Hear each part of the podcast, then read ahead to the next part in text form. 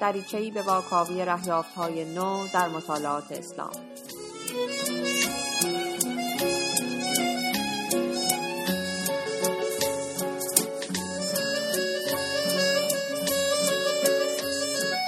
سلام خوش آمدید به رادیو دورنما. من فاطمه مسلح زاده هستم و این اپیزود پانزدهم و قسمت آخر از فصل دوم ماست.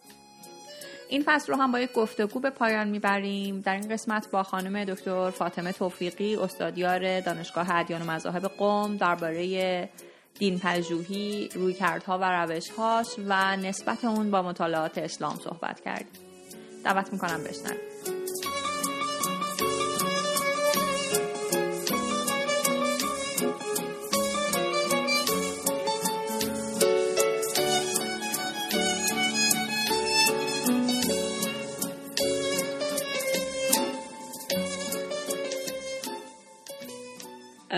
خانم دکتر توفیقی سلام. خیلی ممنون که دعوت ما رو پذیرفتیم خواهش می‌کنم که درباره خودتون یه مقدار برای ما توضیح بدید و درباره سابقه تحصیلی و پژوهشیتون تا بعد وقت وارد سوالات گفتگو بشیم. سلام. خیلی ممنونم برای دعوتتون و خیلی خوشبختم که با شما و بینندگانتون صحبت می‌کنم. همونطور که گفتید من استادیار دین پژوهی در دانشگاه ادیان و مذاهب هستم. قبل از اون دکترین رو در رشته دین و ادبیات در دانشگاه گلاسکو در بریتانیا تمام کردم. و از آن زمان مشغول هستم به تحقیق و پژوهش به ویژه درباره رویکردها و نظریه های نو چه در دین پژوهی و به جای نو البته بهتر بگیم مدرن یعنی در رویکردها و نظریه های مدرن در دین پژوهی و به طور خاص در تفسیر متون. در خدمتتون هستم. سلامت باشید لطف دارید.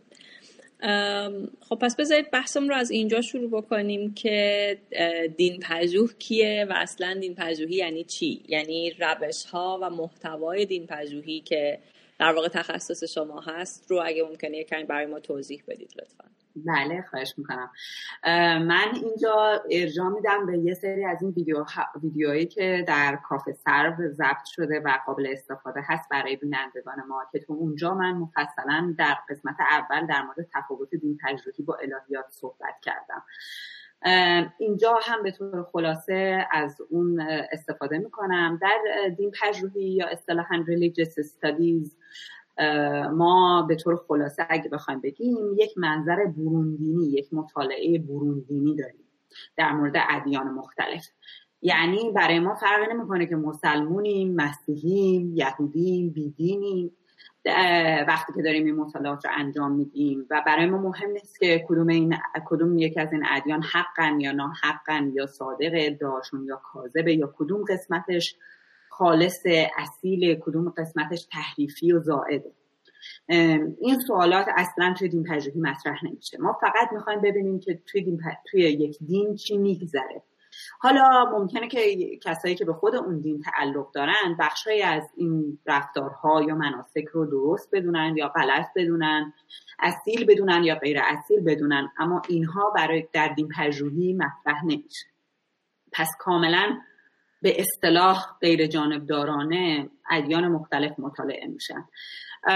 در الهیات برعکس البته اون چیزی ما بهش میگیم الهیات خودش یه واژه جدید و مدرن در چه زبان فارسی چه ترکی و چه زبانهای دیگه.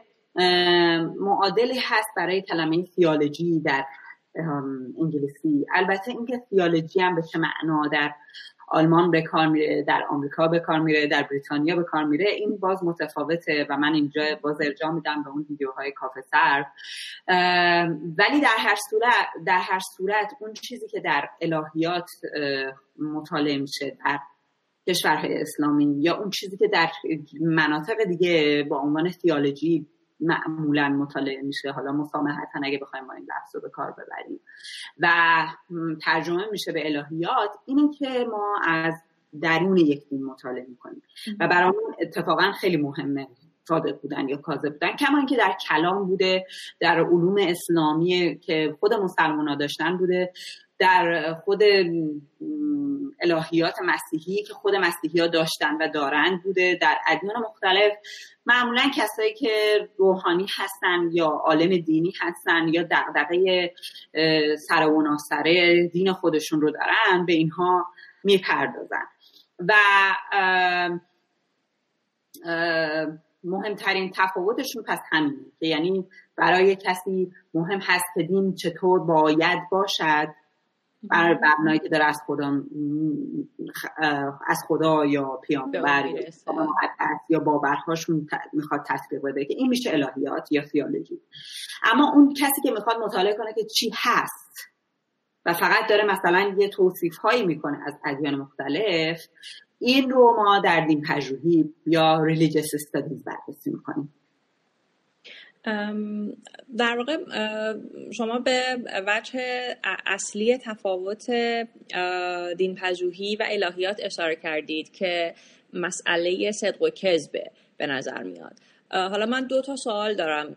یه سوالم که وصل به همین مسئله صدق و کذبه اینه که خب با این چیزی که شما درباره دین پژوهی گفتید آیا می‌تونیم بگیم که در واقع روی کرده دین پژوهی یک روی کرده پلورالیستی هست؟ چون که حرف از این بود که راجع به صدق و کذب ادیان حرف نمی‌زنه. حالا می‌خواین راجع به این سوال صحبت بکنیم. بعد سوال دومم یه ذره باز برمیگرده به سوال قبلی. بله پس اگه می‌خواید من همینو پاسخ بدم. در یکی از پیشفرض های این پژوهی میشه گفت که پلورالیسم هست. چون که موضعی نمی‌گیره در مورد اینکه یکی از ادیان حق باشه و باید در مورد ادیان دیگه موضع بگیره. ولی در واقع توی این پژوهی به طور چون که ما اصلا خیلی به مسئله صدق و کذب نمی‌پردازیم اصولا شاید سوال از پلورالیسم قابل طرح نباشه اینجا. چون اصلا برای ما مهم نیست که خود یک دین صادق است یا کاذب است و ادعاهایی که در اون دین مطرح میشه صادقه یا کاذبه. و همینطور در مورد اینکه کی نجات پیدا می‌کنه یا کی نجات پیدا نمی‌کنه هم توی این تجربه ما سوالی نمی‌پرسیم پس اصلا این سوال اینجا طرح نمیشه. و اصولا در خیلی از نسخه هایی که ما از پلورالیسم فلسفی هم داریم مسئله اینه که یه حقی یک حقیقت وجود داره که حالا به اشکال مختلف خودش رو متجلی کرده. باز دوباره این هم توی دین پژوهی مطرح نمیشه. خیلی دین پژوهی این زمینیه و فقط به این ساحت های این زمینی می‌پردازه. به خاطر همین یه گرچه به یه معنا شاید مثلا چون که تعدد ادیان پذیرفته شده بشه بهش گفت ولی بیشتر میشه گفت که نه اصلا ربطی نداره چون که اصلا مسائلی که در مسئله تنوع ادیان در فلسفه مطرح میشه تو دین پذیری قابل نیست حال برگردیم به اون یکی سوال. شما درباره در واقع تفاوت دین پژوهی با الهیات صحبت کردید. در واقع یه جورایی انگار که گفتیم که دین پژوهی چی نیست؟ دین پژوهی اون الهیات نیست اون در واقع مطالعات تئولوژیک نیست. اما یه ذره اگه بخوایم بیشتر راجع به دین پژوهی توضیح بدیم باید بپرسیم که خب پس چی هست؟ یعنی اینکه پیشفرض های خود این ریلیجیس استادیز چیه و چطور میشه که در واقع با وجود اینکه مطالعات تئولوژیک از خیلی قدیمتر راجع به ادیان وجود داشته بعد احساس نیاز به وجود میاد که خیلی خب حالا پس بیایم دین پژوهی بکنیم. یعنی در واقع چه پیشفرض ها چه روش ها و چه محتوایی در دین پژوهی وجود داره یا قرار وجود داشته باشه که مثلا در اون مطالعه تئولوژیک نیست. حالا راجع به اینکه غیر جانبدارانه است صحبت کردیم ولی در واقع میگم این غیر جانبدارانه یعنی اینکه چی نیست. یه کمی هم راجع به این حرف بزنیم که خودش چی هست.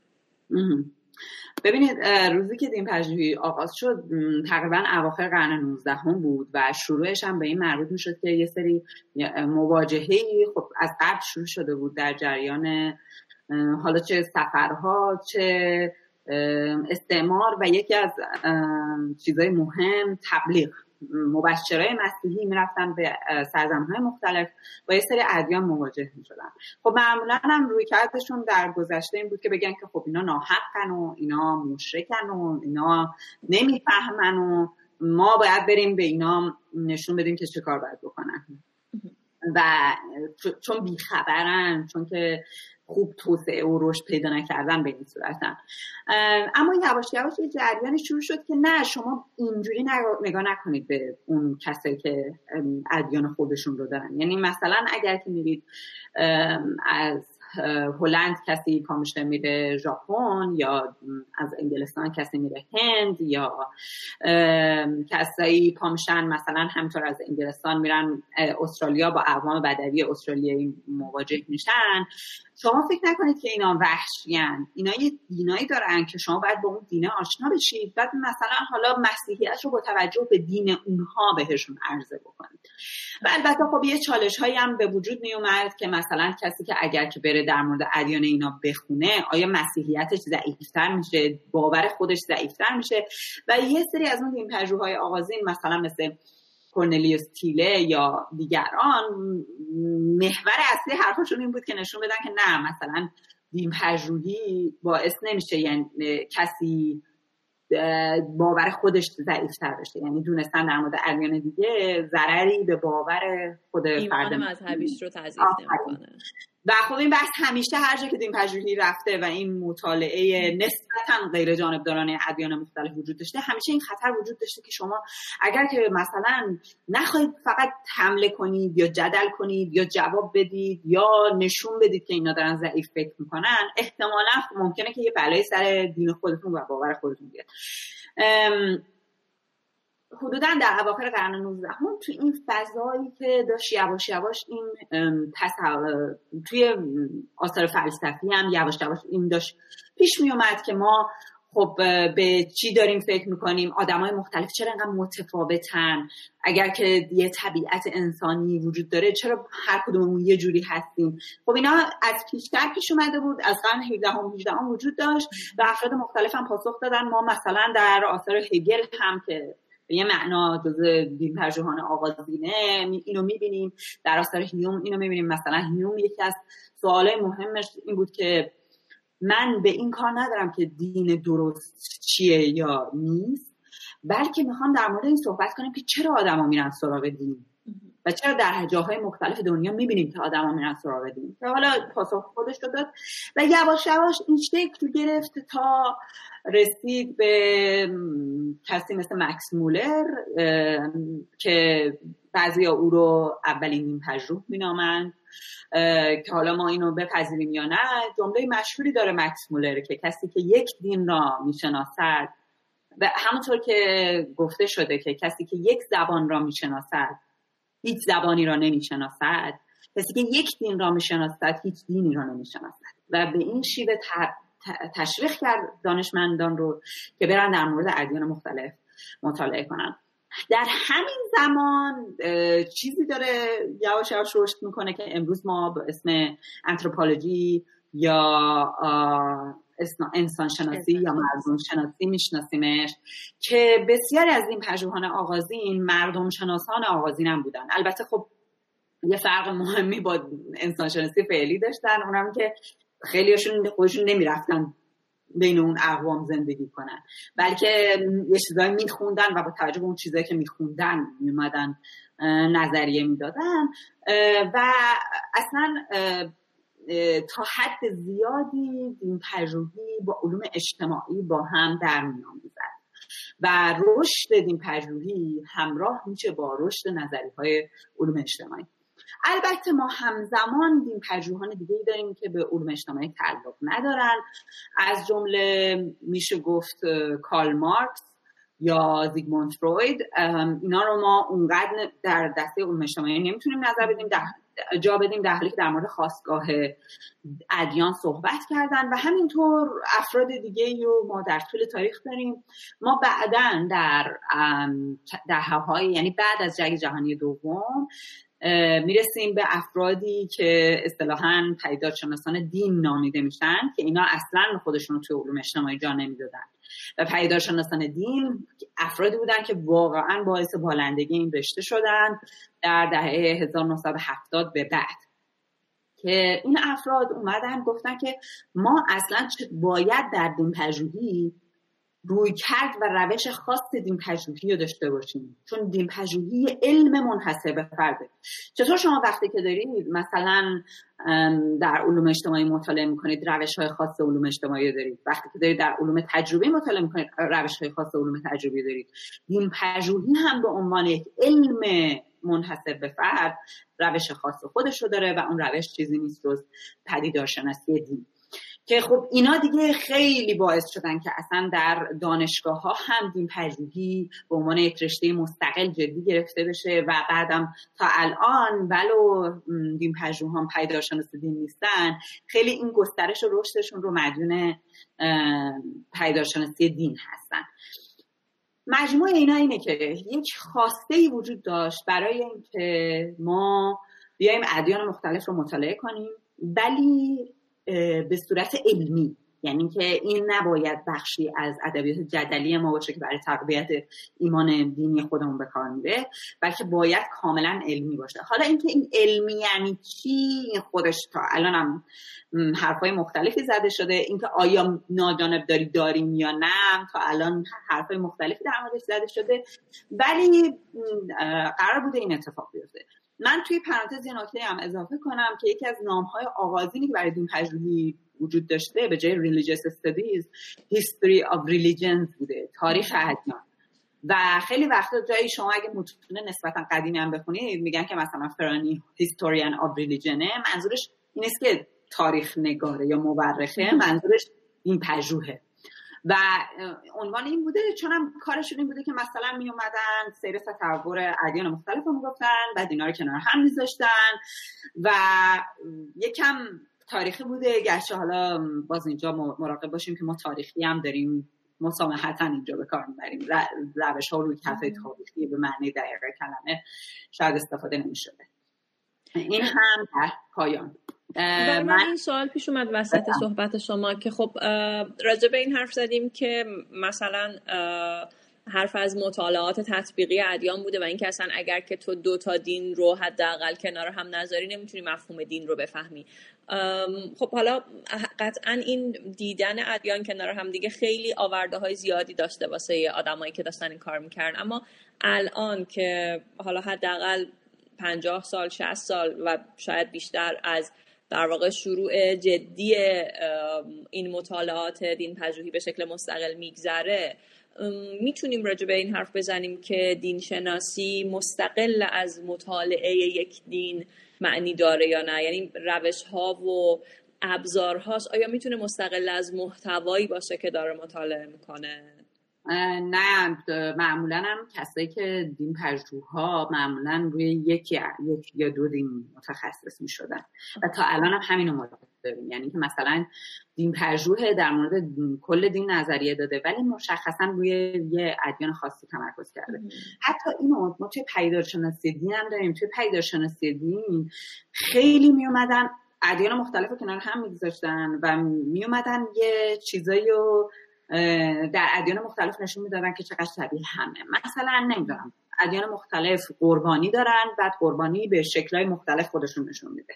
در ادیان مختلف می‌بینی که مثلا افراد میرن به این مکان مقدس یه سری مناسکی انجام میدن بعد تو اسلام اینجوریه تو هندویسم اینجوریه تو یهودیت اینجوریه. اینا به این شکل نشون دارن ولی با این وجود حتی پدیدارشناسان دین هم خیلیشون رو یک دین تمرکز می‌کردن. نمونهش مثلا آن مارشیمله که اسلام شناس بوده. و به پیداشناسی دین تعلق داشته. آثارش هم بخونید درسته داره اصل در اصل در مورد اسلام صحبت می‌کنه ولی یه, تیکه از هند میاره یه تیکه از نمی‌دونم ژاپن میاره یه چیزی از مثلا ادیان پیشا مسیحی آلمان میاره. و همه اینا رو کنار هم می‌گذاره. یا مثلا قربان قربان هم پیداشناسی به همین پیداشناسی دین تعلق داشته. ولی او هم اسلام پژوه بوده با تاکید بر تصوف و تشیع. و تمرکزش بر یک دین خاص بوده. بر برای بله معمولا روی یک دین خاص تمرکز می‌کردن. خب اون وقت این سوال بر من پیش میاد که با توجه به توضیحاتی که دادید که در واقع دین پژوهی رشته ایه که در اروپا شکل گرفته به عنوان یک رشته آکادمیک و در دنیای مسیحی در واقع خلق شده به یک معنا. خب حالا راجع به این حرف می‌زنیم که روش هاش و ابزارهاش به محتوایی که داره بررسیش می‌کنه خیلی بستگی داره. یعنی وقتی اون محتوا رو داره بررسی می‌کنه اصلا ابزارهای متناسب با اون محتوا رو می‌سازه. خب اون وقت ما مثلا حالا می‌خوایم بیایم همون دین پژوهی رو برای اسلام استفاده بکنیم. اینجا چه اتفاقی میفته آیا ما می‌تونیم همون روش هایی که دین پژوه برای مطالعه مسیحیت به کار می‌گیره رو بیایم عینا منتقل بکنیم و با همون روش ها اسلام رو مطالعه بکنیم. یا لازمه که ما روش ها و ابزارهای جدیدی بسازیم برای دین پژوهی در اسلام. سوالتون خیلی سوال خوبیه. و در دهه های اخیر هم انتقادهایی به چیزی شده که اصطلاحا بهش میگن ایدئولوژی های دین پژوهی. یعنی درسته که بله دقیقا به همون دلیلی که گفتیم دین پژوهی در یک زمان خاص در پاسخ به یک نیازهای خاص فلسفی و از اون مهمتر سیاسی اجتماعی شکل گرفته. و درسته که بعدا نیازهای سیاسی اجتماعی وجود متفاوت شده و این اقتضاعات متفاوت شده ولی اینا هیچ از بین نرفتن.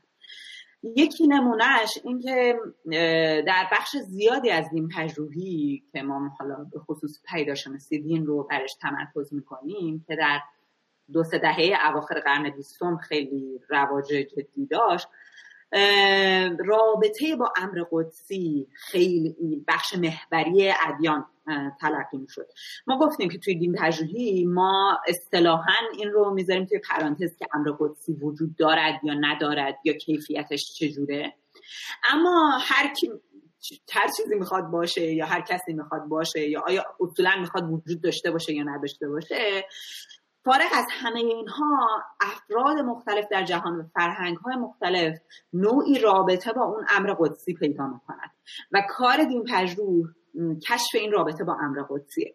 خب این رابطه با امر قدسی از کجا اومده؟ یعنی از اون چیزی اومده که توی مسیحیت پروتستان با عنوان تجربه دینی ازش یاد میگردن. مثلا خود رودولف اوتو که این رو خیلی جدی مطرح کرد در کتاب امر قدسیش که عنوانش آلمانش هست das Heilige یعنی امر قدسی و انگلیسیش Idea of the Holy به فارسی هم ترجمه شده. توی این اثر رودولف اوتو به شدت وامدار ماخر و سایر کسانی هست که در مورد تجربه دینی صحبت کردن و به نوعی گوهر دین رو تجربه دینی می‌دونستن حرف اوتو در این کتاب این بود که این تجربه دینی منحصر به مسیحیت نیست و در ادیان مختلف ما اینو می‌بینیم. حالا بعد شیوه یه شکل حق و اصلاح شدهش رو و متفاوتش رو در پیداشنسی دین می‌بینیم که اونا میگن که ما تو فرهنگ های مختلف تجلی امر قدسی رو می‌بینیم. مکان مقدس مکانیه که در اون مکان امر قدسی خودش رو متجلی کرده به یه نحوی.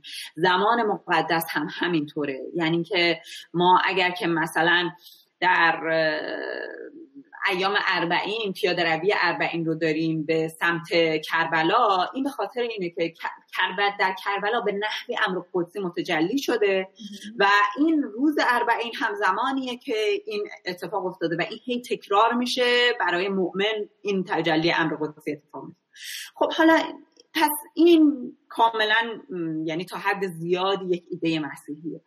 همچنین ما سخن گفتن از باور رو داریم. یعنی درسته که دین پژوهان از همون ابتدا به مناسک خیلی وقت توجه می‌کردن ولی از نظرشون مناسک نماد یا نتیجه باور بوده.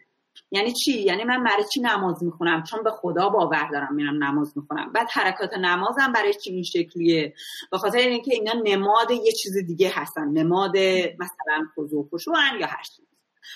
و برای چی این اتفاق باز دوباره تاکید بر باور هم بسیار پروتستانه بسیار مسیحیه و اخیرا حالا من باز خیلی خلاصه اینو بهش اشاره می‌کنم در دهه های اخیر به شدت به این منظر در دین پژوهی انتقاد شده و گفته شده که در عوض میشه به این توجه کرد که چطور مناسک حتی باور رو ایجاد می‌کنن. یعنی مناسک می‌تونن ایجاد ملکاتی بکنن که خودش منتهی به باور بشه و دقیقا مخالف اون ایده هست که دقیقا توی دین پژوهی تحت تاثیر مسیحیت پروتستان مطرح می سوال شما این, این بخش که بعد از این بخش شما مطرح کردید که آیا ما می‌خوایم در مورد ادیان دیگه مطالعه کنیم؟ این درسته که ما از اون روش ها رو کرده که مربوط به مسیحیت استفاده کنیم. من تو که اینجا اشاره کردم همین الان با توجه به انتقادی که به ایدئولوژی های آغازین دین پژوهی شده خیلی سعی کردن که این رو تغییر بدن. مثلا اینکه ما بریم توی هر دینیم ببینیم که توی خود اون دین چه چیزایی مهمتر بوده. یعنی که مثلا یه چیزی که خیلی رایجه برای پژوهشگرانی که توی فضای ادیان کتابی بودن یعنی در اسلام مسیحیت یهودیت اینه که وقتی هر جا می‌رفتن دنبال کتاب مقدس میگردن. هر جا میرن دنبال یه پیغمبری میگردن. در حالی که توی خیلی از ادیان این وجود نداشته. خب اینا سعی می‌کنن که به این پیشفرزاشون باشن. و همینطور پیشفرز هایی که گفتم مثلا همین یه نمونه که براتون گفتم در مورد مناسک. اینکه وقتی که توی مسیحیت پروتستان گفته میشه که مناسک حاصل باوره لزوما در ادیان دیگه ممکنه اینطور نباشه. همونطور که ما در بخشی از مسیحیت قرون میانه می‌بینیم که مناسک خودشون به ساخت باور منجر میشن. و همطور در مثلا بخشی از اخلاق اسلامی یا گرچه تو در اخلاق اسلامی ما نمادین هم داریم یعنی در مناسک اسلامی برداشت نمادین هم داریم ولی خب ضمنش برداشت مبتنی بر ساخت باورها هم داریم. بنابراین متاسفانه خیلی تاثیرگذار بوده اون پیشفرض ها به طوری که راحت شدن و کنار گذاشتنشون. راحت نیست. ولی از اون طرف ما می‌بینیم که در دهه اخیر کارهای جالبی داره میشه که اینو تغییر بده. من نمی‌دونم شاید یه ذره برداشتم دیگه تندرانه بشه توی این جمله ولی می‌خوام ببینم که آیا این صحبت شما رو در واقع درست فهمیدم یا نه؟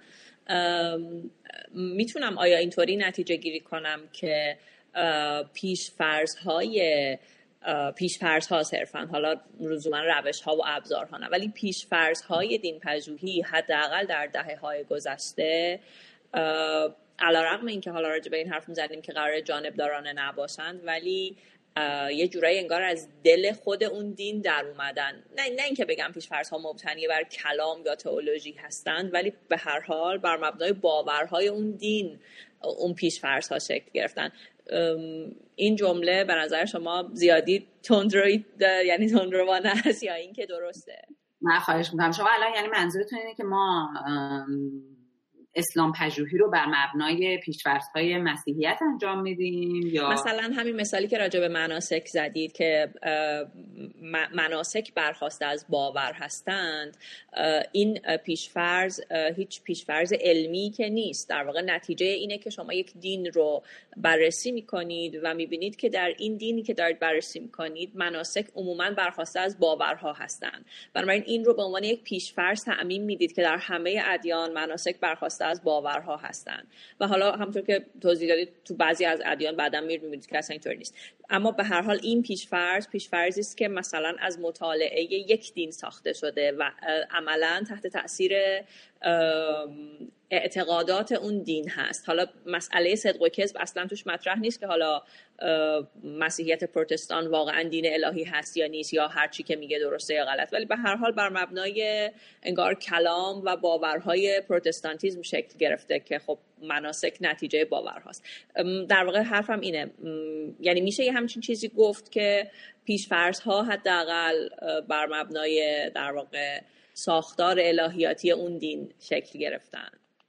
من حتی از شما جلوتر میرم ببینید اصلا این نیست که کسی رفته باشه مثلا پروتستانتیسم رو مطالعه کرده باشه دیده باشه که تو این پروتستانتیسم مناسک حاصل باورها هستن و بعد این نتیجه گیری رو در مورد همه ادیان کرده باشه. اصلا گاهی وقتا از روز اول بدون اینکه مطالعه صورت گرفته باشه معقول بندی های ذهنی به این صورت بوده که می‌رفتن دنبال اینکه فکر ببینن که اصلا نمیپرسیدن از اول که آیا مناسک حاصل باور است یا باور حاصل مناسک است.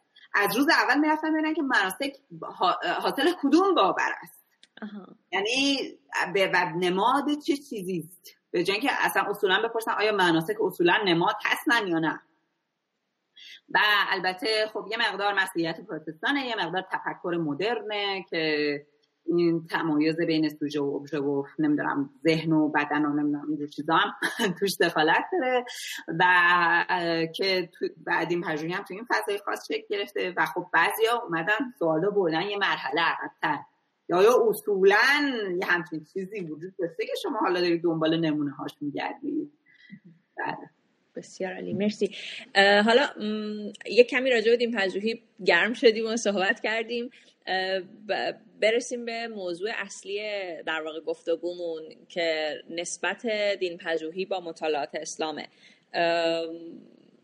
می‌خوام که اگر ممکنه راجع به این یه کمی بیشتر حرف بزنیم. حالا یه کمی هم باز شما تو صحبتاتون اشاره کردید ولی دوست دارم که اگه ممکنه مفصلتر راجع به این که در واقع حالا دین پژوهی با مطالعات اسلام چه رابطه ای خواهد داشت و نسبتشون با هم چگونه خواهد بود صحبت بکنیم. خب خوبه که ما بین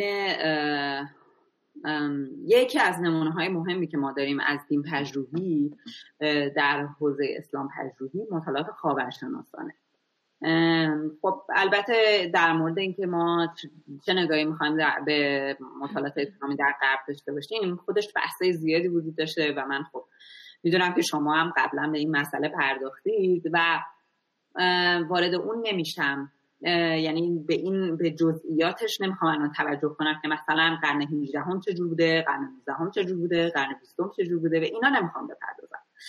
اما اونی که می‌خوام بگم اینه که چون اینها اسلام رو از منظر برون دینی با اهداف غیر جدلی مطالعه می‌کردن این رو ما می‌تونیم ذهن دین تجربه بگنجونیم. یعنی کسی اگر که هدفش این بوده که بگی که یه کتاب در مورد اسلام بنویسه مثل نمی‌دونم یوحنای دمشقی در قرن 7 و 8 میلادی اگر که اونطوری بوده خب ما اونو میایم چون هدفش جدلی بوده ما اینو به هیچ وجه دین پژوهانه نمی‌دونیم. اما اگر که کسی اومده در قرن 19 هم مثلا گایگر اومده در مورد قرآن کتاب نوشته.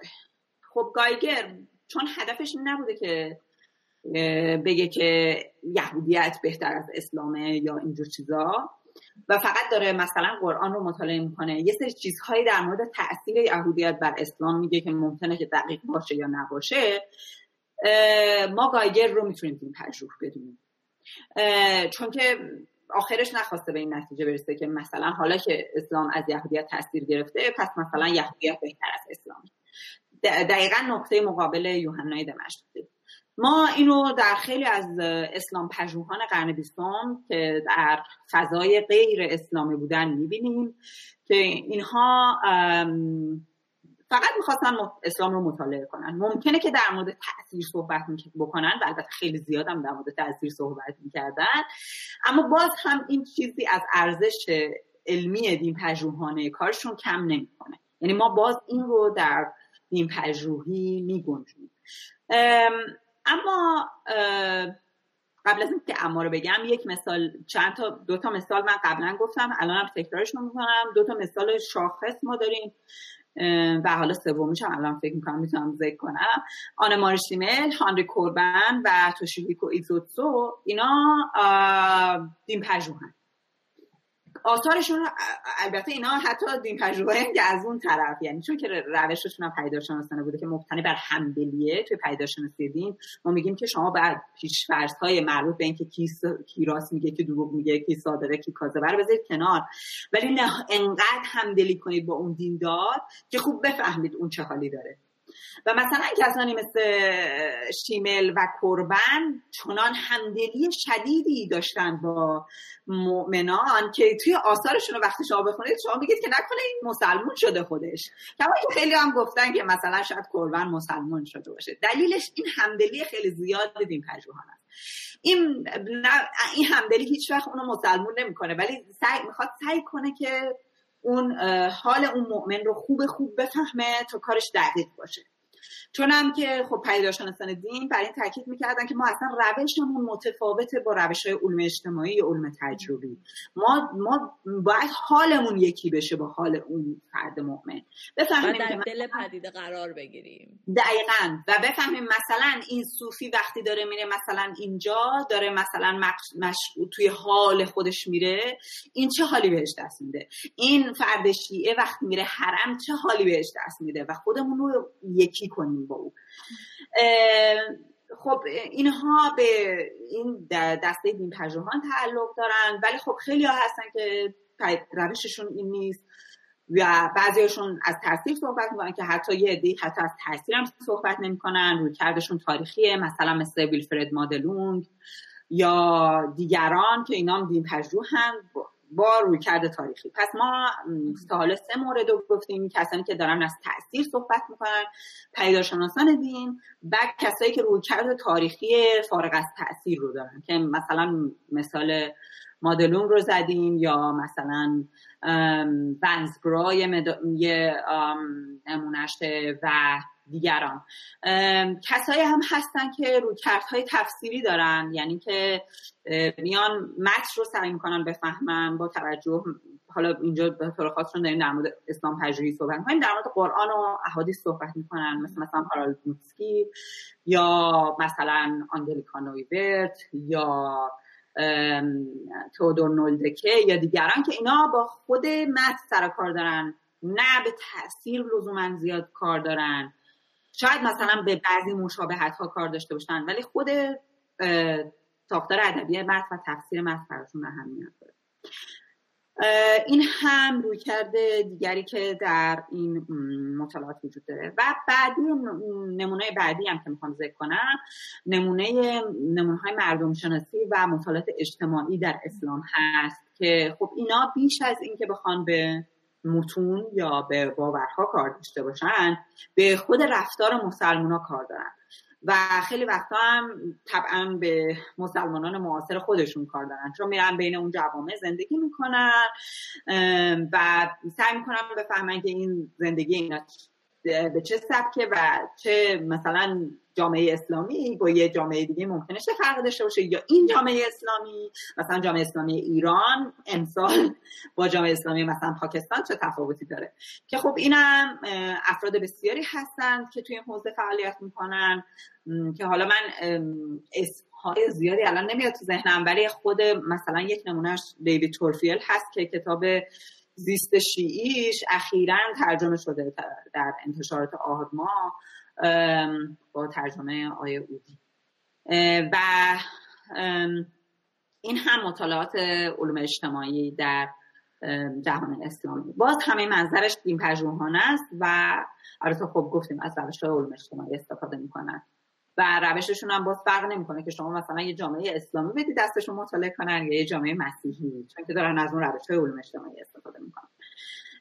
این تقسیم بندی اجمالی که من داشتم از رویکردهای مختلف در اسلام پژوهی که از منظر دین پژوهانه انجام میشه و نه از منظر الهیاتی. فکر می‌کنم سوال آها ولی یه تمایزی هم باید من بهش توجه بدم. ببینید اگر کسانی ما می‌بینیم مثل نوع اندیشان دینی که شما خب قبلا من دیدم توی پادکستم معرفی کردید و جامعه مخاطب شما هم احتمالا خیلی باهاشون آشنا هستن. اگر که نهاد رسمی دین این افراد رو ممکنه که نپذیرفته باشه. مثلا عبدالکریم سروش یا نصر حامد ابوزید یا محمد مشتهد شبستری یا افراد دیگه اینها نهاد رسمی دین اینا رو نپذیرفته باشه. آیا این به معنای این هست که اینا دین پژوهن؟ و البته خب غیر از اون دارن از نظریه های جدید هم استفاده می‌کنن. یعنی که درسته که در اون مثلا به نهاد روحانیت تعلق ندارن ولی خب و ضمنش هم اینا از نظریه های جدید استفاده می‌کنن که یه بازخانی در متون دینی و باورهای دینی و فهم دینی داشته باشن. ما اینها رو اسمشون نمی‌ذاریم دین پژوه بیشتر اسمشون می‌ذاریم الهیدان. چون باز اینا منظرشون درون دینیه باز اینا دقیقه اینو دارن که چی اصیله و چی اصیل نیست چی سر است و چی ناسر است. چه روی کردی به فهم دین درسته یا غلطه؟ و ما بهتره چطور چه کار بکنیم بودیم چطور مسلمون بهتری می‌تونیم باشیم؟ ما اینو تو دسته دین پژوهی جای نمیدیم کما اینکه مثلا هانس کونگ کاتولیک که خیلی هم کلیسای کاتولیک باش مشکل پیدا کرد رو ما باز در دسته دین پژوهی جای نمیدیم و بیشتر در دسته الهیات جای میدیم. یعنی بازاندیشی در دین اگر حتی که با, با مثلا کمک گرفتن از نظریه های جدید مثلا حتی زبانشناسی باشه یا حتی اجتماعی باشه تا مادامی که در درون خود دین داره اتفاق میفته پژوهش در دین محسوب نمیشه. بازاندیشی بله. در همون دینه به بله بله. یعنی به اسمشو نمی‌ذاریم. ریلیجیس استادیز اسمشو بیشتر می‌ذاریم تیولوژی و البته اینم بگم که خیلی وقتا اون کاری که دین پژوه ما قبلا در مورد تاثیر الهیات و دین پژوهی صحبت کردیم در مورد اینم صحبت کردیم که خیلی از کارهای دین پژوهان استفاده کردن. خیلی از الهیدانان چه تو در مسیحیت چه در جای مختلف. مثلا شما آثار علی شریعتی رو اگر بخونید خیلی از این چیزهایی که دین پژوهان گفتن استفاده کرده. ولی باز این خود شریعتی رو دین پژوه نمی‌کنه. شریعتی هم الهیدان محسوب میشه. و پس حواسمون به این تمایز هم باشه. بسیار عالی. حالا من یه نکته کوچیک از این سوال از این پاسخی که شما دارید بگیرم و بس کنم به سوال بعدیم. مثال هایی که از این پژوهان زدین تقریبا همه از در واقع مطالعات اسلامی در غرب بودن. یه ذره راجع به دین پژوهی در ایران اگه ممکنه صحبت بکنیم که در دانشگاه ها یا در حوزه الان چه وضعیتی داره؟ وجود داره اصلا یا وجود نداره؟ و اگر که وجود داره چه فعالیت هایی تو ایران داره در زمینه دین پژوهی انجام میشه؟ بله. بله اینم سوال خیلی خوبیه. دین پژوهی در ایران من می‌تونم بگم که در دهه 1350 تا حد زیادی آغاز شد. و به خصوص مرکزش انجمن حکمت و فلسفه یا اصطلاحا انجمن پادشاهی حکمت و فلسفه در اون زمان بود که با حضور کسانی مثل سید حسین نست توشیهیکو ایزوتسو داریوش شایگان و دیگران اینها دقدقه هایی داشتن که خیلی به پدیدارشناسی دین و به طور خاص اسلام پژوهی بروندینی نزدیک میشه. البته خب مثلا من اینجا مثال مرحوم شایگان رو زدم ایشون در مورد ادیان هند کار کردن بیشتر. یا مثلا سید حسین نصر بیشتر در حوزه مطالعات اسلامی کار کرده و البته گاهی بعضی جاها همونطور که گفتیم توی در پاسخ به سوال قبل. به الهیدان نزدیک میشه ولی خیلی جاها می‌تونه از منظر تاریخی بروندینی نگاه کنه. اینها خود جلساتی داشتن گفتگوهایی داشتن آثاری رو منتشر می‌کردن و به نظر من خوبه که ما درباره این بین پژوهی که در دهه پنجاه شکل گرفت مطالعه بکنیم. بعد یه وقفه هایی بوده که حالا یا به خاطر حوادث سیاسی احتمالا یا هرچی که و در دهه 1370 ما یه می‌بینیم که دوباره یه بازگشتی صورت می‌گیره به دین پژوهی. طبعا خب حوادث سیاسی دخالت داشتن مثل مثلا اینکه ما بخوایم با با غربیا بیشتر آشنا بشیم ببینیم اونجا چه خبره و یواش یواش به ایده گفتگوی تمدن ها منجر میشه که به خصوص زمان خاتمی خیلی در موردش صحبت می‌شد و ما اون زمان خب مثلا دیدیم مرکز گفتگوی تمدن ها هم شکل گرفت.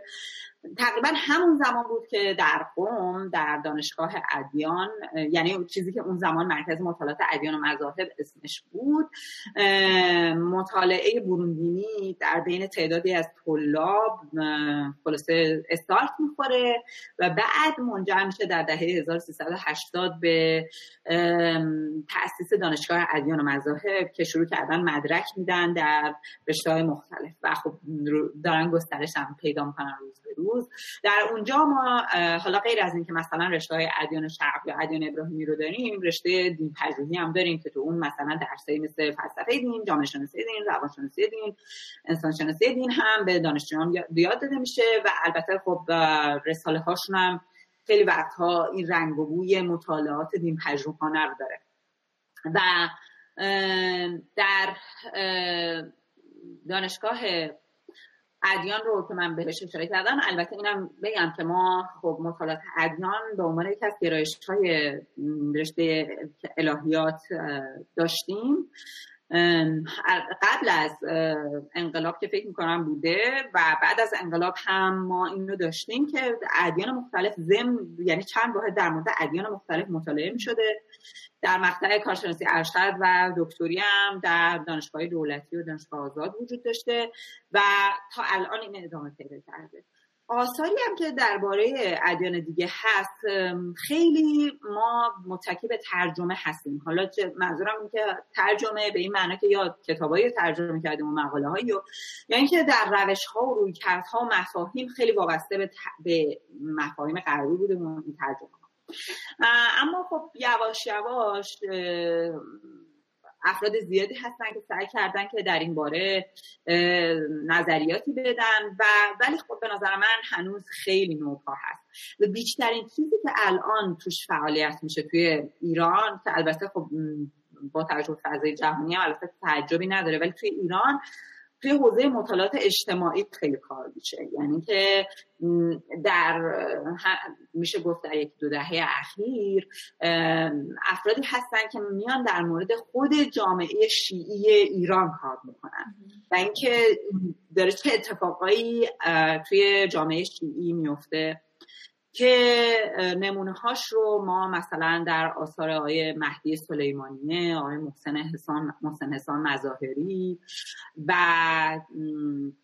افراد دیگه که به یه نسل جدیدی از این پژوهان تعلق دارن مشاهده می‌کنیم. حالا این مطالعات اجتماعی که مثال زدید مثلا یه نمونه که به ذهن من می‌رسه مسئله زنانه که می‌دونم توی کارا و در واقع علاقه شما هم بوده. این مطالعاتی که راجع به وضعیت زنان در حالا جامعه اسلامی یا در به طور خاص تو جامعه ایران میشه اینا به دین پژوهی متعلقه یا به مطالعات مثلا تئولوژیک متعلقه؟ بله ما اینم با سوال خیلی خوب و مرتبطیه. توی مطالعات زنان و اینکه وضعیت زنان در جهان اسلام به چه صورت هست ما آثاری داریم که منظرشون بروندینیه.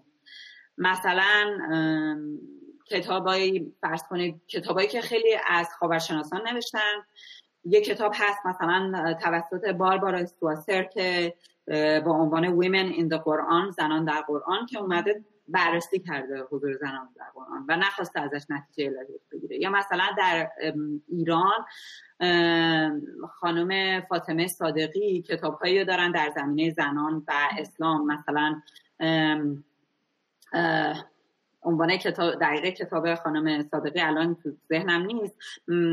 جنسیت از منظر اخلاق, اخلاق در قرن فکر کنم چهارم پنجم ایناست. بله بله. اون که اونجا بررسی می‌کنن و اینجا قرار نیستش که ادعای خاصی داشته باشن در مورد اینکه یک مسلمان واقعی در مورد زنان چه فکر می‌کنه یا چه کار می‌کنه برای زنان بلکه دارن یه گزارش میدن. خب پس این منظرش دین, دین پژوهان است. اما کسایی هم داریم مثلا مثل امین ودود یا اسما بالاست یا مثلا فاطمه مرمیسی یا شما اسم ببرید افراد دیگه که در مورد همین کسی علی مثلا یا این آره، آره. که به عنوان مفسران فمینیستی قرآن مطرح میشن.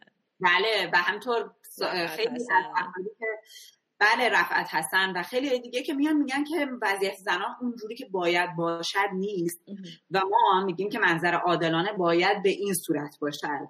اونها همونطور که گفتیم مثل هم نوع اندیشان مسلمانی که بهشون اشاره کردیم بله. اینها هم جز دسته الهیات قرار می‌گیرن و نه دین پژوهی بنابراین درسته که اینا از یافته های دین پژوهان استفاده می‌کنن که مثلا ببینن از نظر تاریخی زنان چه وضعیتی داشتن یا مثلا روی کرده هرمنوتیکی که داشته باشیم مثلا باید به چه صورت باشه یا اینجور بحث ها ولی چون براشون مهم اینه که مسلمان خوب چه مسلمانی است مسلمان واقعی چه مسلمانی است یا مثلا اسلام عادلانه به چه صورت هست این سوال رو ما توی تیالوجی پاسخ میدیم توی الهیات و کلام پاسخ میدیم و نه در این تجربه بروندیم حالا مثلا فاطمه مرنیسی رو من فکر می‌کردم که شاید باید از مثلا یه کسی مثل ودود یا بارلاس جدا کرد. چرا فاطمه مرنیسی رو هم در دسته در واقع نگرش تئولوژیک قرار میدیم؟ من والا برداشت من از آثار مرنیسی اینه که او هم ضمن اینکه داره به یه سیری اشاره می‌کنه می‌خواد نشون بده که این اسلامی که الان دست ما هست و اون تصوراتی ما در مورد زنان در اسلام داریم اون چیزی نیستش که توی اسلام اصیل و اسلام سره به اصطلاح مد نظر بوده. بلکه یه تصویر منحرف شده است و ما اگر که بخوایم به اون اصلش برگردیم یه منظر عادلانه تری پیدا می‌کنیم. از این جهتی که من یعنی در واقع شما میگید که هر کسی که در واقع یه جورایی در واقع شما کسایی که علاقمنده به اصلاح و بازاندیشی هستند رو به خاطر اینکه یک تصویر ایدئالی از اسلام تو ذهنشون دارند از دین پژوهان جدا می‌کنید. یعنی بله بله. این آدم دیگه نمی‌تونه دین پژوه باشه چون یه تصویر ایدئال در ذهنش داره و می‌خواد که آدما برگردن به اون تصویر. بله و داره یه جورایی مخاطبش مسلمانان مسلمانان رو دعوت می‌کنه که بیایید با این تصویر منطبق باشید. بسیار من یک سوال رو به عنوان سوال آخر می‌خوام بپرسم چون دیگه فکر می‌کنم که خیلی وقت شما رو گرفتم. اونم در واقع متمرکز بر آثار خود شما در حوزه دین پژوهی اگه ممکنه کمی درباره آثارتون در این حوزه برای ما توضیح بدید. بله. من یکم متنوع کارا. رساله دکتریم در سال 2017 در انتشارات دانشگاه بلومزبری لندن منتشر شد. با عنوان Paul's Letters and the, um, and the Construction of the European Self نام های پولس و ساخت خیشتن اروپایی که در اینجا بر سیر تفسیر رساله های پولس در سه متن از رساله های پولس در دوران مدرن پرداختن و اینکه چه مقوله بندی هایی در این تفاصیل وجود داشته چه پیشفرزایی وجود داشته که می‌شده وجود نداشته باشه و اگه وجود نمی داشت این سوالات پرسیده نمی‌شد از مسیح اگر این سوالات پرسیده می‌شد پاسخهای متفاوتی داده می‌شد به من اما بعدش به خصوص چون که من در ایران زندگی کردم و با توجه به دقدقه‌های جامعه مسلمان توجه داشتم از همون ریسپشن هیستوری که در رساله دکترین استفاده کرده بودم در خانش متون دینی استفاده کردم تا ببینم که سیر تفاسیر چی نشون میده از اینکه چه پیشفرض هایی و چه مقوله هایی به خصوص مقوله های مدرن وقتی تاثیر می‌گذاره باعث چه تحولی در تفاسیر مدرنیستی میشه. به این باعث انتشار یک دو مقاله به فارسی در مورد مسائل زنان شد و بعد هم مشخصا روی بدن مسلمانان تمرکز کردم. یعنی که تصوری که متفکران مسلمان مدرنیستی از بدن بدن داشتن چی بوده؟ حالا بدن اجتماعی بدن جنسی بدن دینی همه اینا چجور دیده می شده و قرار بوده که براش چه نسخه هایی پیچیده بشه که این به انتشار سه تا مقاله به انگلیسی منجر شد. و بعدم پروژه که تا به تازگی تمام کردم. البته فکر می‌کنم زمانی که این گفتگو منتشر بشه ما انتشارش خیلی نزدیک خواهیم بود. یک کتاب هست در مورد روش های تفسیری مدرن متون مقدس که در اونجا روش های تفسیری مدرنی که در مطالعات کتاب مقدس وجود داشته رو معرفی می‌کنم روش هایی که از قرن 18 هم به این ور وجود داشته و ضمنش به این هم اشاره می‌کنم که آیا ما این روش ها رو در مطالعه قرآن می‌تونیم به کار ببریم یا نه. یعنی در قرآن پژوهی این روش های مدرن جواب میدن یا نه. اگر که جواب می‌دادن و کسی انجام داده سعی کردم اونو معرفی بکنم و اگرم تا حالا انجام نشده ولی به نظر خودم جواب می‌داده خودم سعی کنم که این کار رو انجام بدم و نمونهایی رو در اونجا معرفی می‌کنم. این کتاب رو خیلی من مدت ها بود که براش برنامه‌ریزی کردم که بتونم برای جامعه فرهیخته ایرانی آماده بکنم و خیلی خوشحالم که موفق شدم. در ایام قرنطینه کرونا خیلی روش کار کنم و دیگه حالا انشالله که همیشه سلامتی باشه. ولی خب این هم به سرانجام رسید و از مزایای کرونا بوده. آره آره. این هم توی قرنطینه به سرانجام رسید و امیدوارم که مخاطبان بتونن خوب باشه ارتباط برقرار کنن. مستقیم که ببینیمش. خواهش می‌کنم. بسیار علی من یه بار دیگه تشکر می‌کنم از فرصتی که در اختیار ما قرار دادید. گفتگوی بسیار دلنشین و مفیدی بود برای من. امیدوارم که برای مخاطبان عزیزمون هم همینطور بوده باشه. ممنونم ازتون. خواهش می‌کنم. منم متشکرم و خیلی خوشبخت شدم از این گفتگو و برای شما و شنوندگان و بینندگانتون آرزوی سلامتی دارم. ممنونم.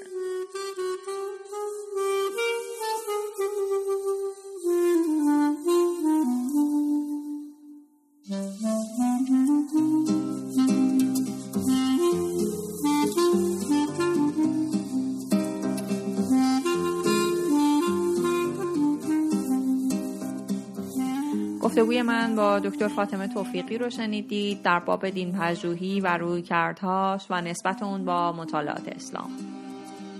اگر مایلید که نسخه تصویری این مصاحبه رو ببینید می‌تونید به کانال تلگرام دورنما سر بزنید با آدرس ادساین دورنما با دوتا او و دوتا آ یا کانال یوتیوب و آپارات ما رو دنبال بکنید با همین اسم. به علاوه در کانال تلگرام دورنما می‌تونید نسخه مکتوب این مصاحبه رو هم ببینید. علاوه بر فهرستی از کتاب های مفیدی که می‌تونه به علاقمندان به دین پژوهی برای شروع مطالعهشون در این زمینه کمک بکنه. فصل دوم رادیو دورنما هم به پایان رسید. پیشا پیش سال نو رو به همه تبریک میگم. فصل سوم رو اواسط بهار 1400 آغاز خواهیم کرد. اما در این فاصله کانال تلگرام دورنما فعال خواهد بود. همطور می‌تونید به حساب ما در توییتر یا اینستاگرام سر بزنید و نظرتون رو راجع به قسمت های گذشته برامون بنویسید. و البته ما رو به باقی علاقمندان هم معرفی کنید. این قسمت رو با قطعه از کریستوف رضایی به پایان می‌بریم. خوشحالیم که به ما گوش می‌کنیم